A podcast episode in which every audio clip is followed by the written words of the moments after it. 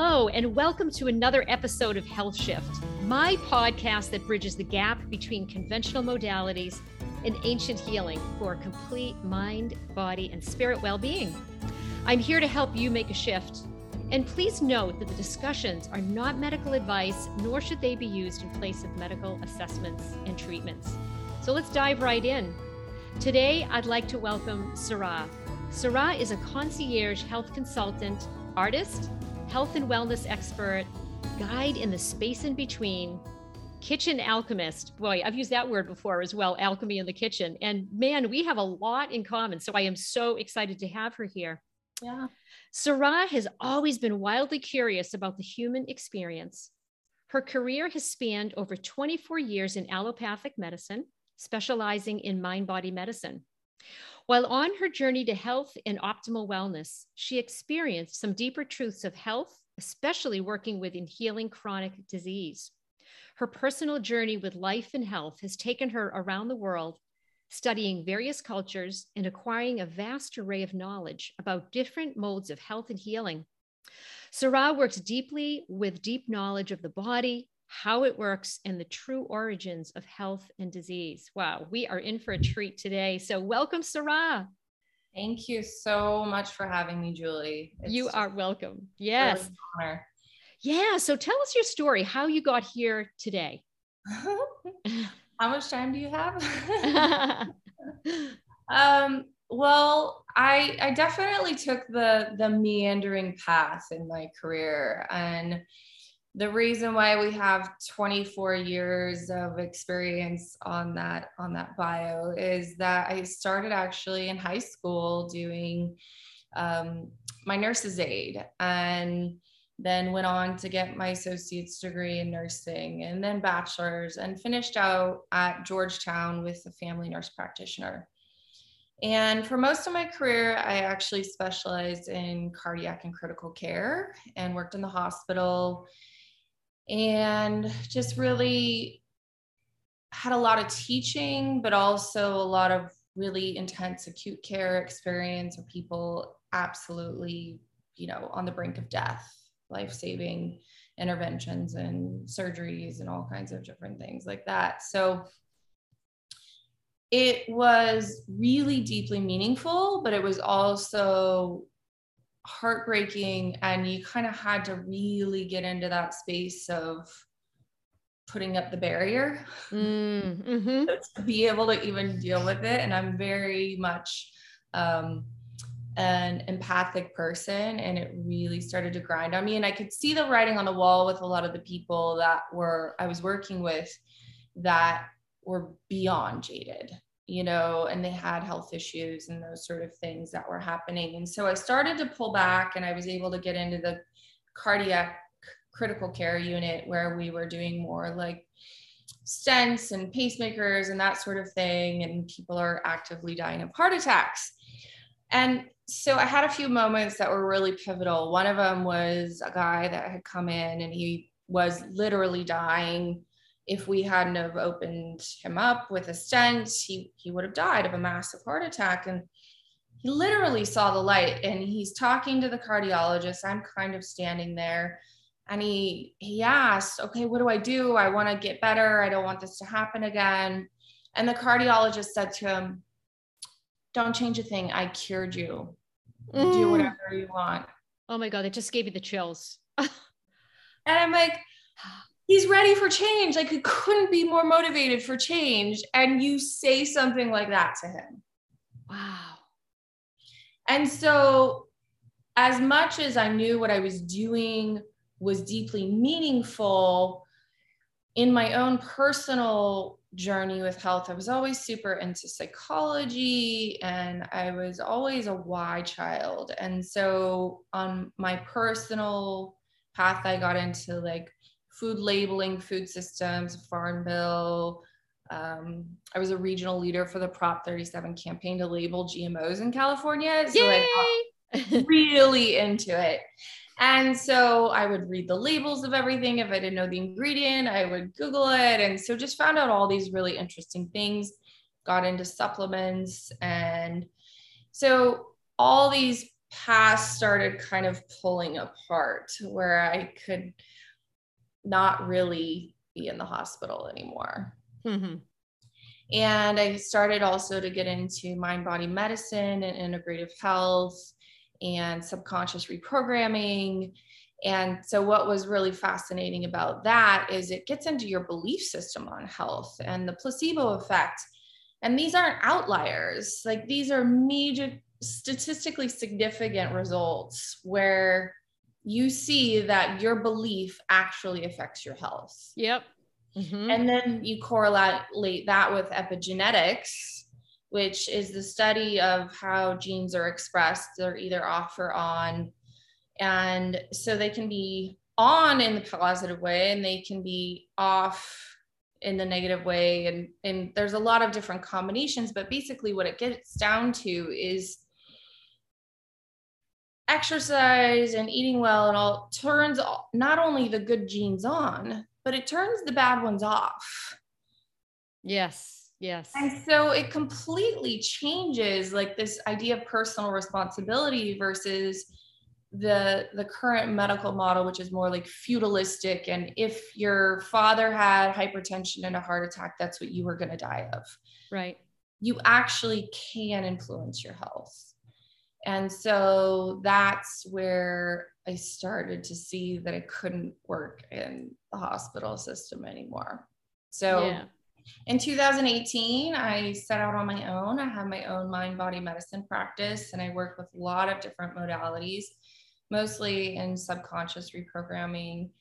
And I've gotten into mostly about intuitive eating and intuitive health. And what that uh, taps into is that no diet or exercise or any sort of thing is one size fits all. Mm-hmm. Correct. Yeah. Um, I was vegan for five years and my hair started falling out. And I was doing all the right supplements and everything I could possibly do to, you know, have that work for me. And it just didn't. And so I'm really passionate about not saying, oh, here, follow my diet regimen you know it's really about what's true for the person what they will actually do. Mm-hmm. very true. Yeah we can make recommendations but they have to follow through. Yeah. Exactly. So i don't know it's been a really interesting path and it's not like one thing that you could ever look at my my cv and say oh this is what she does. It's like yeah.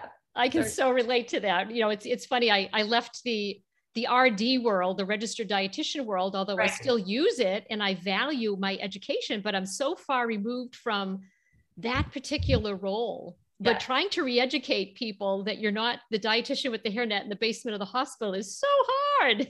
exactly. yeah. Exactly. Yeah. yeah. I know we connected on that where you started listing some of the classes and you know modalities you've gotten into and it's like oh we we've we've been on a similar path. Yeah yeah.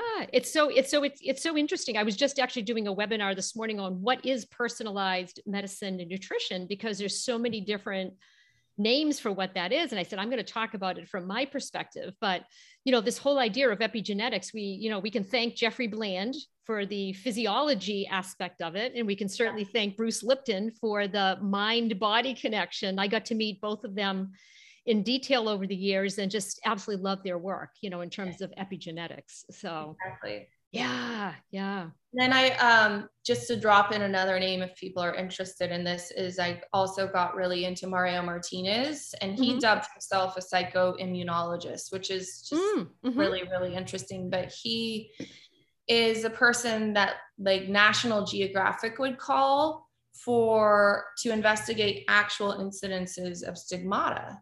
So people bleeding from their hands or sometimes from their forehead and um, it all has to do with belief. Like he would sit with them for a week and they would stop bleeding, but he'd leave and then it would come back. And I mean, it's it's a big long story, but he goes into different ways of looking at fibromyalgia and some of these things that are really deeply troubling to the current medical system. Like it can't figure them out. Sure. And it's all about belief and it's all about your personal environment, not just what you're physically eating, Mhm. but what you're eating in your environment and how that influences you.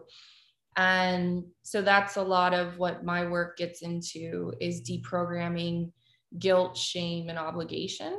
Yeah. Yep. Very true. So we all live in a Judeo Christian society. So even if you're atheist, this influences so much. I mean, even our stop signs or, or sorry, our stoplights, you know, you know, green and red and like you do this and blame and shame and all these different things. The pointing of the finger as opposed to like being a lot more in flow. Like if you're in an Asian country and you watch the traffic and how they move like a school of fish hmm like our whole society is set up in this kind of black white sort of way hmm that influences how we move about the world And very dualistic. Yes. exactly Yeah. and so i really like to get into letting all of that go and moving into intentional living. Like i choose to do this because of this.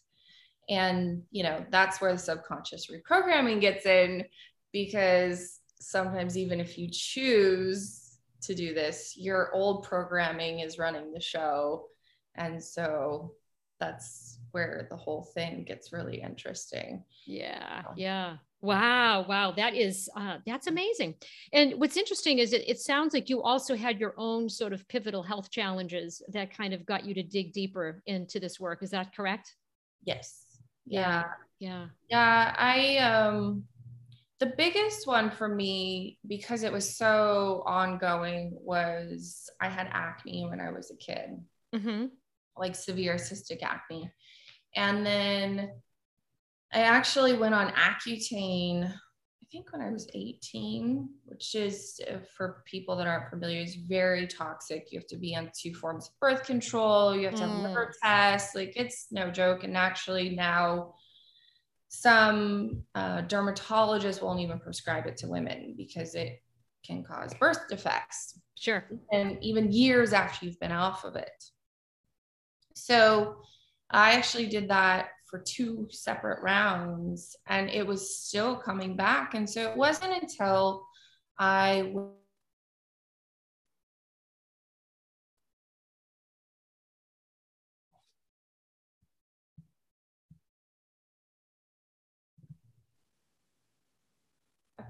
Yep, we had a little bit of a blip there. Go ahead. Okay. So my energy teacher brought in this idea of internalized anger.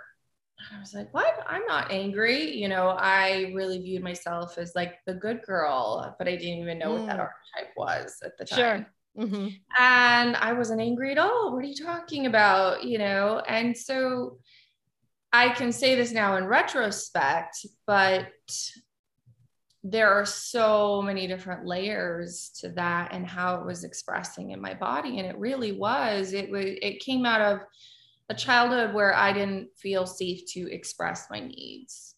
And so that built up over time into resentment. And then it is it does turn into anger when it's really really long seated. Hmm and when it's internalized, then your body has extra heat and it comes out the only way it can. And so that's why it was expressing itself as acne or these heat, this heat coming up out of my skin. So it was actually a really efficient way for my body to be dealing with it. Sure. And so that's how I started to see the body is our body is talking to us all the time. hmm And normally it starts out really quietly. And then over time, it gets what I like to call louder. Yep. I remember my loud time. And sometimes it gets really loud. yep. Um, but, you know, I had a back injury too. And what I found with the things that happened to me is even though I was so well versed in the medical system, I had access to world class physicians as my friends. I still could not figure out what was going on with me. Sure. And so that's when things really started to get interesting. I just kept on researching different things and trying different things. And I know now that's the true path of a of a real healer is they normally seek out these things because they're trying to find answers for themselves. And in so doing that you get wisdom that you can then share with others. Sure. So it makes it very personal and easy to explore when you're that motivated to figure it out there's there's no doubt about that you know I, I oftentimes refer to myself as the perfect perfect poster child for functional medicine because I've had hormonal issues my whole life and weird skin things. And then, you know, my crash and burn, my loud wake up call was when I developed a rare leukemia. It took a couple of years to actually oh, yeah. diagnose it. Um, my conventional uh, doc, a hematologist who was also a colleague of mine back in Boston, said, "I think this is Lyme, I, but I don't usually even look for Lyme because conventional medicine doesn't."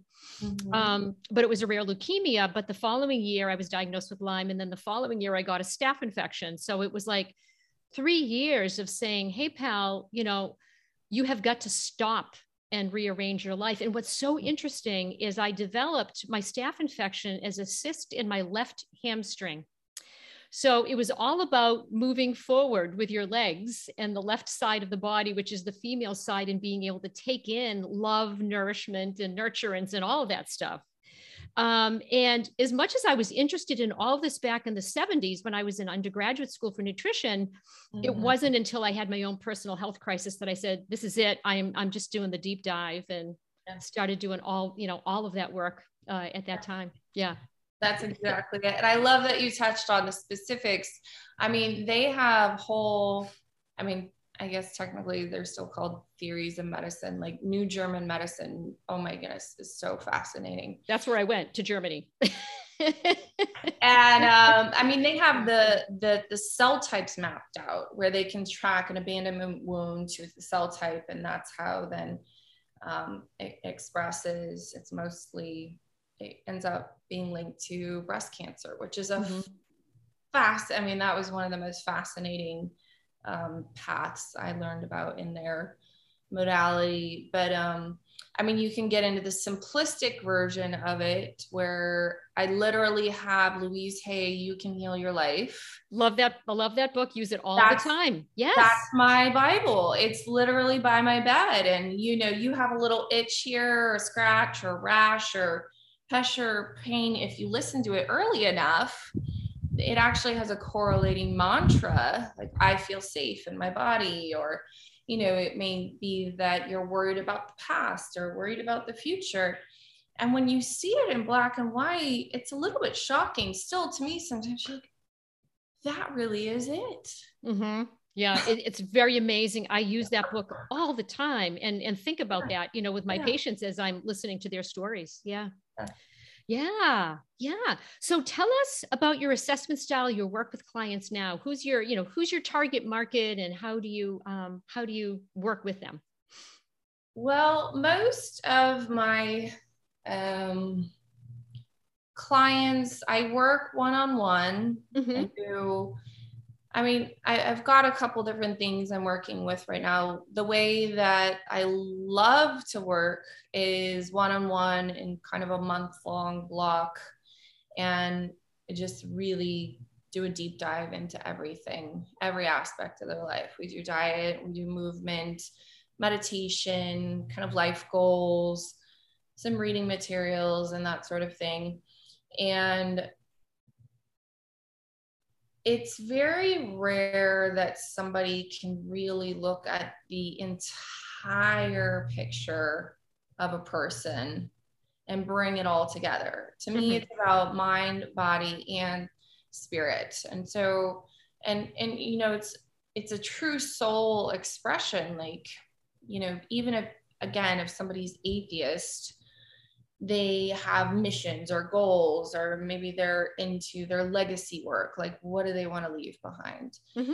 and so a lot of people tend to be really heavy in one area like maybe they're really well read and they've read all the latest books and that sort of thing but they're kind of neglecting their body a bit mm-hmm. out of touch or, out of touch with yeah. feeling with feeling it yeah yeah. Exactly. Mm-hmm. And so I like to bring all of those things together and just do a deep dive with the client. And um, the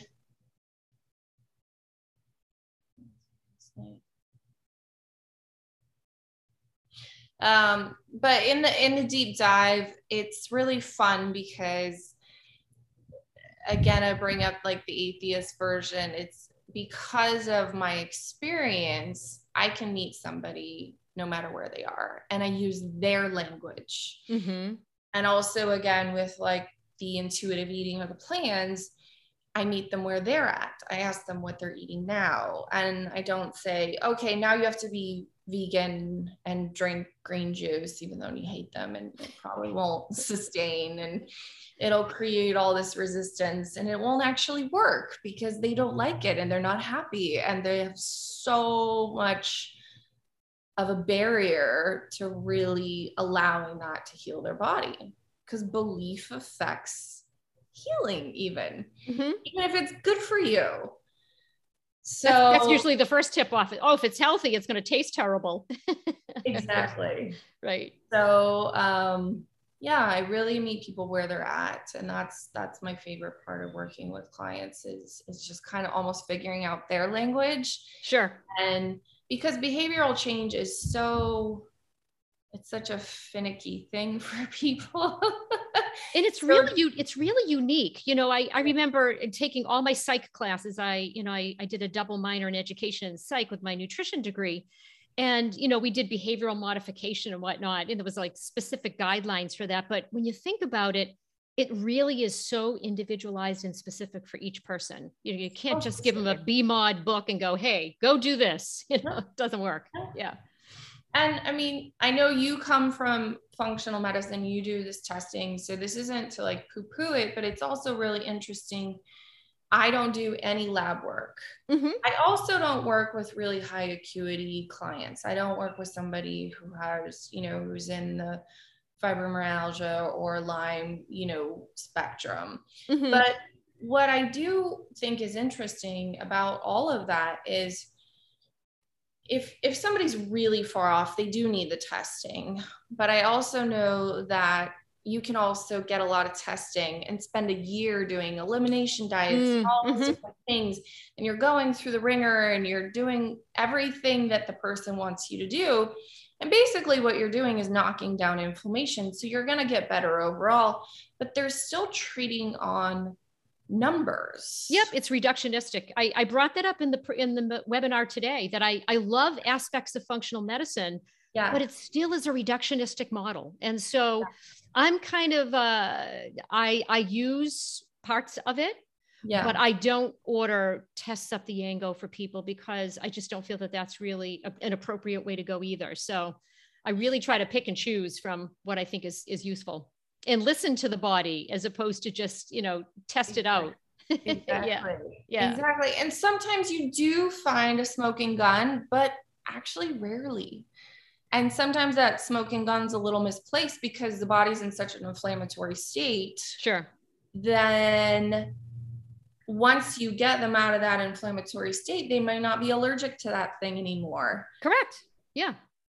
And Is then real- Yeah. then Is they it- almost have a complex and you see you meet those people who can't eat anywhere can't do anything and it shuts down their life even more and so i've seen a lot of that also me being vegan for five years like that whole paradigm in health sure. and so i'm really passionate about doing things that work for the client where they're at Yeah. No, I, I love that. I absolutely love that. Um, I've worked in the eating disorder realm for many, many years. Um, I'm not as active in it uh, at, at the present time, but one of my new clients who has, I, I work with a lot of chronic complex illness. So I do find testing helpful, but again, I don't just depend on that at all. yeah One of the things that I mentioned to her is I said, you've got such a belief system and food rules that Yeah. we need to blast away so that you can actually listen to your body in terms of what it needs, you know. So I so I so agree with you on that. Yeah. that's um you know obviously eating disorders again are on one very extreme spectrum sure. um if, if, if people have a tendency to to be in that realm i also really like to get into letting their inner child eat for a month like no rules mm-hmm. absolutely no rules because what they do what people tend to do is they tend to pendulum and so when you take away all rules it's actually really uncomfortable if you tell someone that they can eat whatever they want you actually start to get into the real beliefs that formed the problem in the first place mm-hmm. Because you're allowing this breath into this like really restricted area that most people aren't even aware of that they're doing that.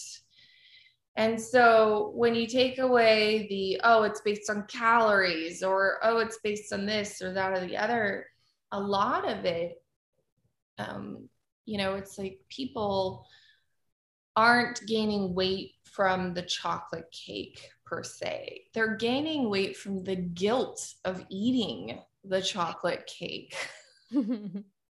it's it's the perception of what it's going to do there's a great book it's called why french women don't get fat mm-hmm. and it, you know they eat cheese and drink wine and smoke cigarettes and you know they look like supermodels and you're like what what's going on differently here and it's one of the best examples of how we view food and how we treat that here in the United States. Sure, sure. And it's it's about the belief of what the food will do, and and some overall just um, there there is a physiological component to it with a lot of the toxicities in our food. Oh my god, yeah. I mean, our, our food supply is is pretty is pretty toxic, unfortunately. Yeah. yeah. yeah. yeah a lot of obesogens well, and, then, and, a lot of estrogens and xenoestrogens and all that kind of good stuff. So, yeah, and 40 mm. years of don't eat fat, eat, you know. Oh my God, yes. No sugar sort of thing. Low carb, no carb, high protein, no protein, yeah. you know, high fat, low fat. I've, you know, I've been doing this, oh my God, you know, for over 40 years, about 43, 44 years now. So I have seen every single fad pendulum swing back and forth and some things I go, oh my God, did I really say that to my clients back 30 years ago? So, you know, it's interesting, but I think if we're open to always learning Mm-hmm. and and and and really sitting with something to make sense and i think that's another big part of it it sounds like you really take the time to sit with your clients because that's something that is so desperately needed especially right now yeah. is to be able to sit with people and allow them to settle mm-hmm. yeah well, I mean, I saw again so personally in my own health journey, just because I knew something, it wasn't changing in my body. Mm-hmm. okay, well, I'm taking the pill or I'm doing the physical therapy or I'm doing all the things that they're telling me to do and I'm still not seeing results. So I know what I'm supposed to be doing. I'm actually doing what I'm supposed to be doing, still not seeing results. So what is that distance between those two points? Sure. And so that's the really, um, it's almost magical place that you get into mm-hmm. when you get into this sort of realm of healing and health. Yeah. And, you know, the way that I kind of look at the magical space is it's the unseen, but we know that there is communication actually happening in that unseen area. Yeah. Yeah, Lynne McTaggart. I don't know. She's another one that if you've read of any Lynne McTaggart's work, but I've referenced her in my upcoming newsletter. Mm-hmm. Again, talking about the field and talking about sort of that unseen, and then talking about the the collective intention. You know, how if we collectively focus on positive and healing and just getting rid of some of the divisiveness. You know, I listen to NPR and I just want to cry half the time because of the the negativity and the war and the divisiveness across so many different areas in our in our world yeah it is and you know that's like the big collective energy but also another thing i get into with my clients is kind of the what i call the healing crisis the space mm-hmm. between and the, the the meaningfulness of the unknown in our everyday life like um you have divorce or all of a sudden you have a back injury or something that isn't necessarily linear on the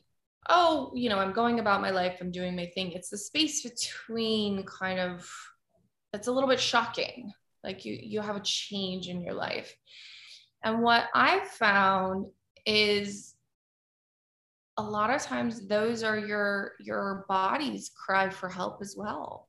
Mm-hmm. and so they're actually an opportunity. It's a little bit about what i shared about the the acne. Like it was my body was actually clearing that in a very efficient way. Our skin is the largest organ in our body and it was it was like okay you have all this extra anger. You're you're shoving it down. You're not dealing with it. You're not breathing. You're not moving. You're not doing something with it. We're just gonna let it come out your skin.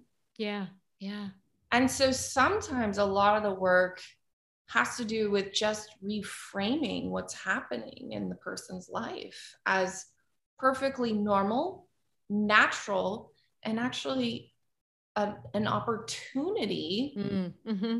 to connect with themselves or a loved one in a deeper way that you know possibly they're focused too much on work or they're stressed too much about the future that's like way out there that's really impossible to manage and so when you get rid of or deprogram the guilt, the shame, the obligation, the shoulds, coulds, woulds, and a lot of times this is like family pressure of what somebody has to do. Their actual behavior might look exactly the same from the outside, mm-hmm. but it's how they feel about it that's changed.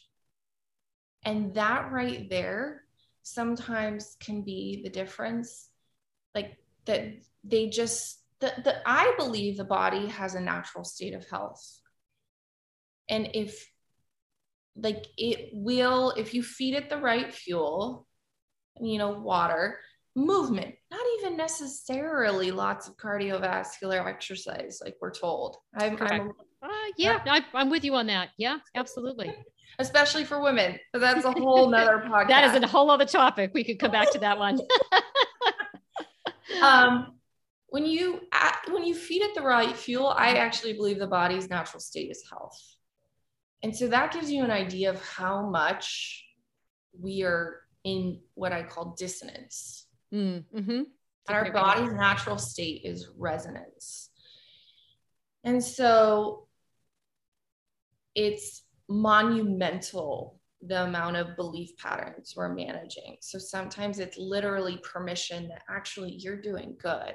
And you literally take this heavy cloak of like shame and guilt off your shoulders I had a client who had about 17 pounds of resistant weight loss, and he was literally a mountaineer who was going to Everest Base Camp on a regular basis. He was doing like 17 miles hiking a day and biking and all these things and still couldn't lose this like belly fat. Mm-hmm. Very healthy, didn't just a very healthy diet.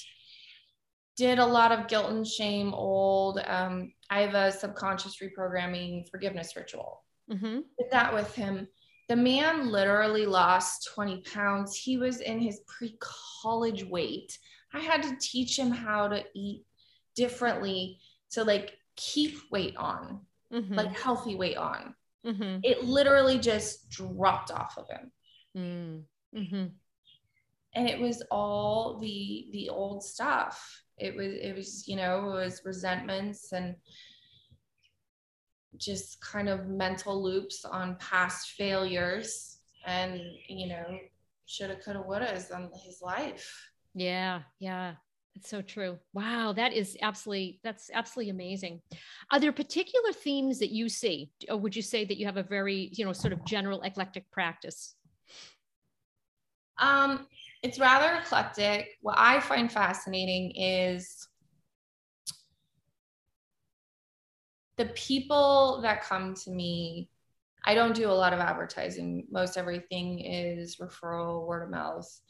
And there's always something in my healing journey, my path that is almost like an exact match, mm. which you know, and if even if it wasn't me, it was my dad or my mom or you know, you know, uh, an old partner, an old friend. There is something very resonant with our connection and yeah. us working together, and it's a very personal thing to be able to share the wisdom I gleaned from that situation in retrospect. Mm-hmm, mm-hmm. And I just find that always so fascinating because sometimes on the surface, I was like, oh, this is a really new energy. And then they share, and it's like, oh, okay, this, that's what this is about. I love because it. I love it. Go so deep and get so personal. Um, you know, I'm not a therapist. I will share stories about myself. And mm-hmm. so I think that that's a nice way for people, you know, it's it's storytelling human evolution that's how we learned for thousands of years. Like that's storytelling right. is a very nice way to be able to convey something without being like you need to do this. Um, so it, it's really fun to be able to share things in such a personal way with my clients. Yeah. Oh i absolutely love it. And it's interesting i i oftentimes say that i was a, a I'm a frustrated PCP in some ways, you know, in terms of taking care of the whole person and then wanting to look at, you know, both the the physical aspects of things as well as the mind and body spirit.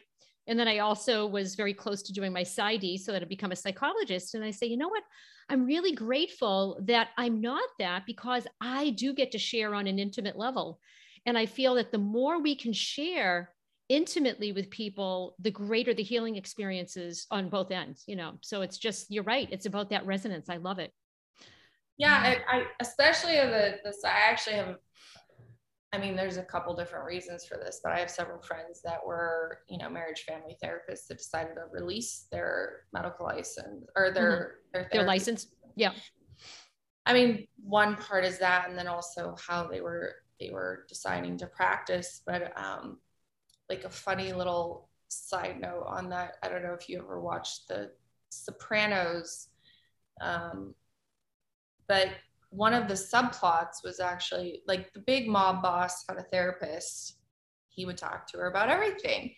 Well, she had a therapist and she talked to him about how are we actually enabling sociopathic behavior by not telling them, you know, no, it's not them, it's you. Right. Stop being a sociopath.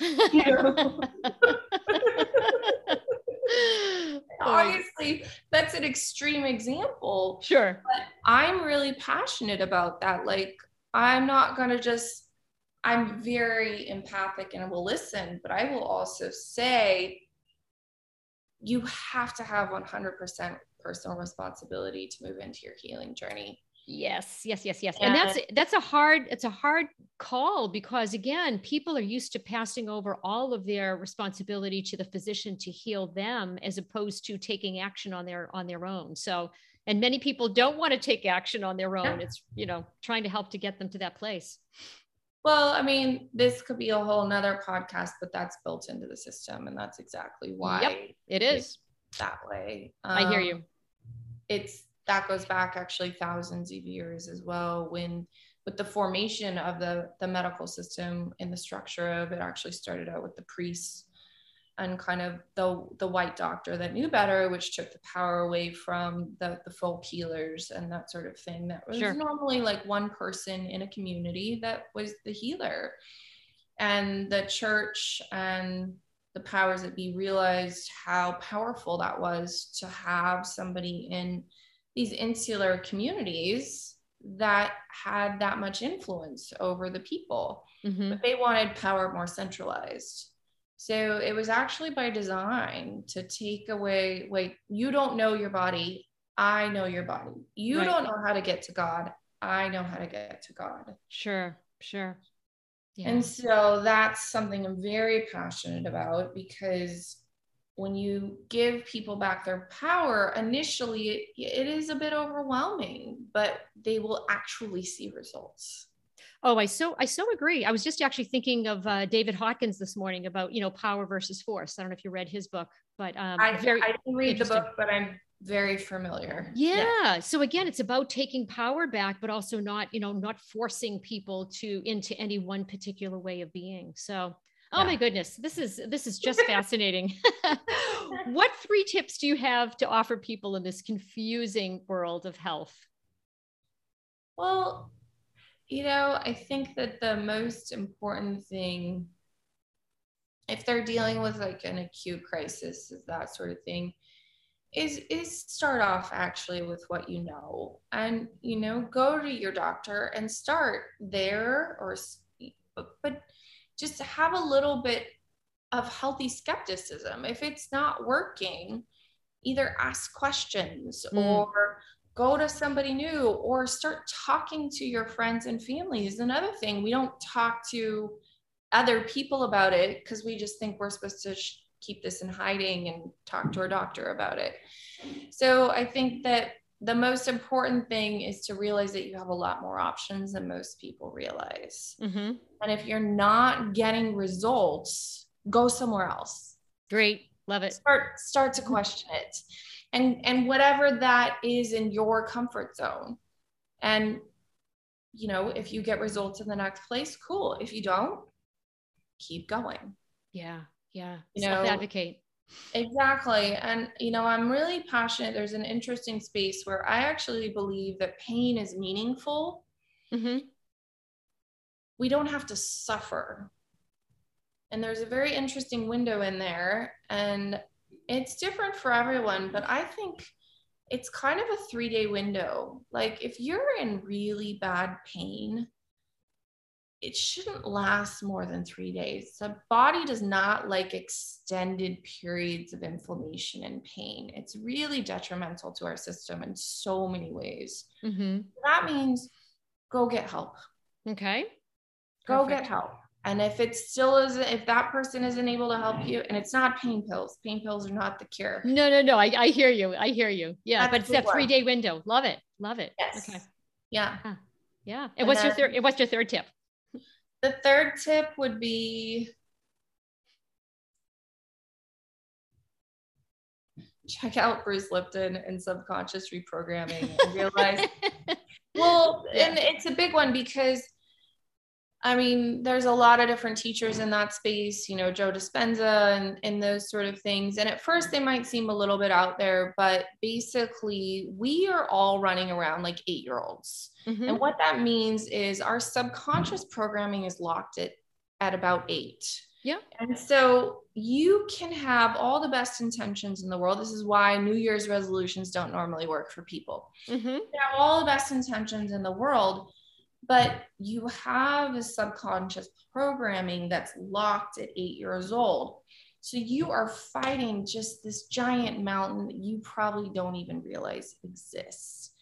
And then you'll beat yourself up and then you'll get into more guilt and shame loops about it. And that is just a never ending cycle unless you get into subconscious reprogramming. And there's lots of different ways you can access it some of the modalities are really simple. Like I have a forgiveness ritual.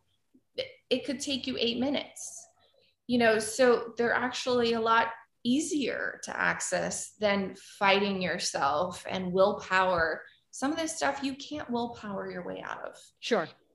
And it's just, it's just a thing I wish I knew about earlier that we all beat ourselves up on for not doing the thing we actually want to do. And there's a much bigger reason why we're not doing it. Mm-hmm. So, yeah, love it. That's wonderful. And how can people get in touch with you? Uh, well, I have, I will have leave the details with you, mm-hmm. but I have a website. It's saw-raw.com. Okay. And um, my email is saw at saw-raw.com. And, you know, those are the two easiest ways. And I really love talking with people because, again, you can't look at my my uh, resume and and and glean how I work with people. Sure. It's so individual. It's so specific, and I have so many different modalities and how to work with people. But lots of best, lots of tools in your toolbox. Yeah. Yeah. And I mean the big things that I end up working with people are like divorce transition, you know, it might be acute it, depression, anxiety are really big ones.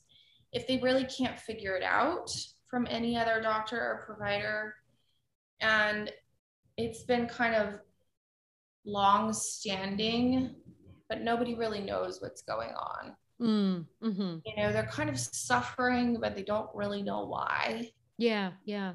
Um, ends up being what people find me for. Awesome. I love it. I love it. And I love the fact that you're approachable, that you have an email that people can reach out to or connect with you for a phone call or a Calendly or whatever it might be. So thank you so much for being here today and sharing your wisdom. And if you like this podcast, please rate, review, and share it with your friends, your family, your coworkers. I'm on a mission to change the current paradigm of healthcare and mental health care. And you can find me at juliefreeman.net on Instagram at Julie Freeman Mindful Wellness, and on YouTube at Julie Freeman Functional Medicine La Jolla. Until next time.